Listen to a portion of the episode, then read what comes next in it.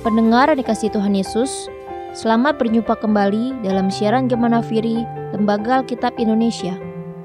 Firman Tuhan yang akan kita baca dan renungkan bersama diambil dari Perjanjian Baru, Injil Lukas pasal 10 ayat 25 sampai 37. Injil Lukas pasal 10 ayat 25 sampai 37.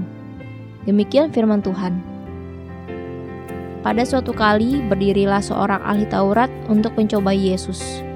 Katanya, "Guru, apa yang harus kuperbuat untuk memperoleh hidup yang kekal?"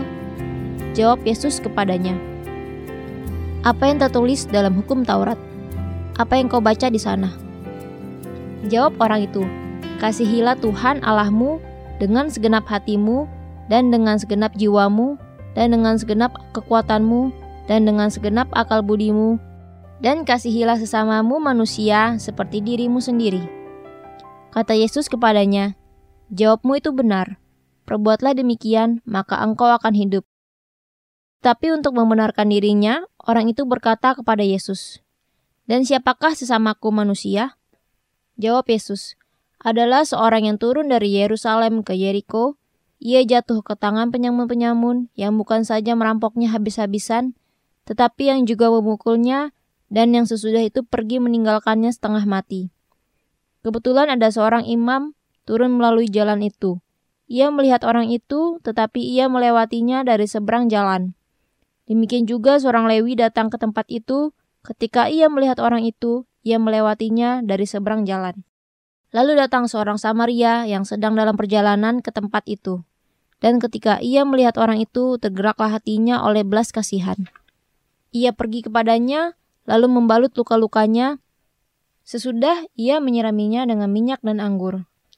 Kemudian ia menaikkan orang itu ke atas keledai tunggangannya sendiri, lalu membawanya ke tempat penginapan dan merawatnya. Keesokan harinya ia menyerahkan dua dinar kepada pemilik penginapan itu, katanya, Rawatlah dia dan jika kau belanjakan lebih dari ini, aku akan menggantinya waktu aku kembali. Siapakah di antara ketiga orang ini, menurut pendapatmu, adalah sesama manusia dari orang yang jatuh ke tangan penyamun itu? Jawab orang itu, orang yang telah menunjukkan belas kasihan kepadanya. Kata Yesus kepadanya, Pergilah dan perbuatlah demikian. Saudara terkasih, setiap manusia diberi karunia oleh Allah. Oleh sebab itu, hendaknya karunia-karunia tersebut dipergunakan untuk melayani sesama manusia. Sama seperti Tuhan Yesus yang semasa hidupnya kerap memberikan waktu untuk melayani sesama, menyembuhkan orang sakit, mengusir roh jahat, dan pelayanan lainnya. Di saat ia bersedia menyerahkan waktunya untuk melayani sesama manusia, Tuhan Yesus juga tetap menyediakan waktu teduh untuk berkomunikasi melalui doa kepada Allah Bapa di sorga. Pada masa kini, sulit rasanya menemukan orang-orang yang tulus memberi untuk orang lain. Semua orang memiliki kapasitas untuk berempati dan peduli terhadap orang lain. Namun bila hanya ucapan di bibir saja, maka sia-sialah apa yang kita ucapkan itu. Tuhan Allah mengajarkan untuk memberi apa yang kita miliki. Namun, bila kita memiliki banyak harta atau kekayaan, terkadang kita merasa berat untuk memberi dan menolong sesama. Karena kita tidak ingin kenikmatan dan kenyamanan terganggu untuk urusan tolong-menolong. Berapa banyak hubungan persaudaraan putus dan ikatan pernikahan tercerai karena harta? Sungguh betapa kita harus punya hati yang bijaksana untuk menyeimbangkan, yakni dengan memberi dan menerima untuk menolong sesama yang membutuhkan. Kebanyakan orang berpikir mereka akan lebih bahagia bila menghabiskan uang untuk diri mereka sendiri. Tetapi yang terjadi malah sebaliknya.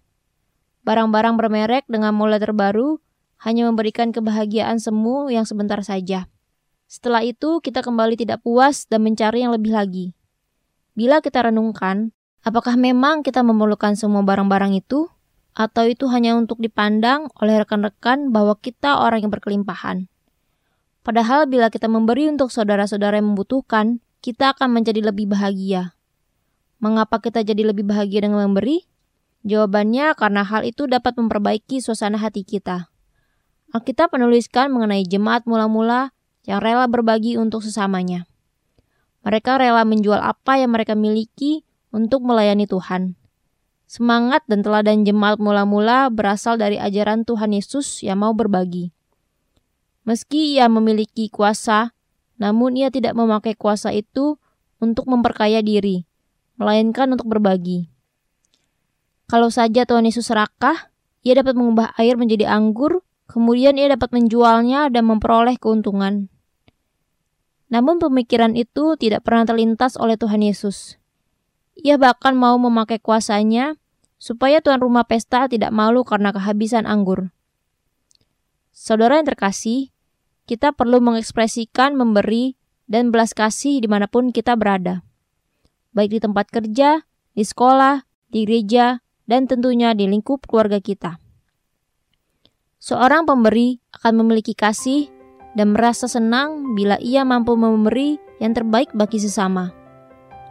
Mungkin kita tidak perlu mengeluarkan sepeser uang pun untuk memberi, tetapi dengan waktu dan keahlian yang kita miliki, kita dapat membantu orang lain. Bantulah orang lain dengan murah hati dan tanpa mengharapkan balasan. Firman Tuhan yang tadi kita baca dari Lukas pasal 10 ayat 25 sampai 37 mengingatkan kita agar melakukan kebaikan yang nyata seperti orang Samaria yang baik hatinya. Yesus dengan jelas menegur para ahli Taurat yang kerap bersikap palsu. Mereka hanya berkata-kata, mengkritik, namun tidak mau membantu sesama manusia. Mereka ingin memperoleh pujian dunia yang bersifat sementara.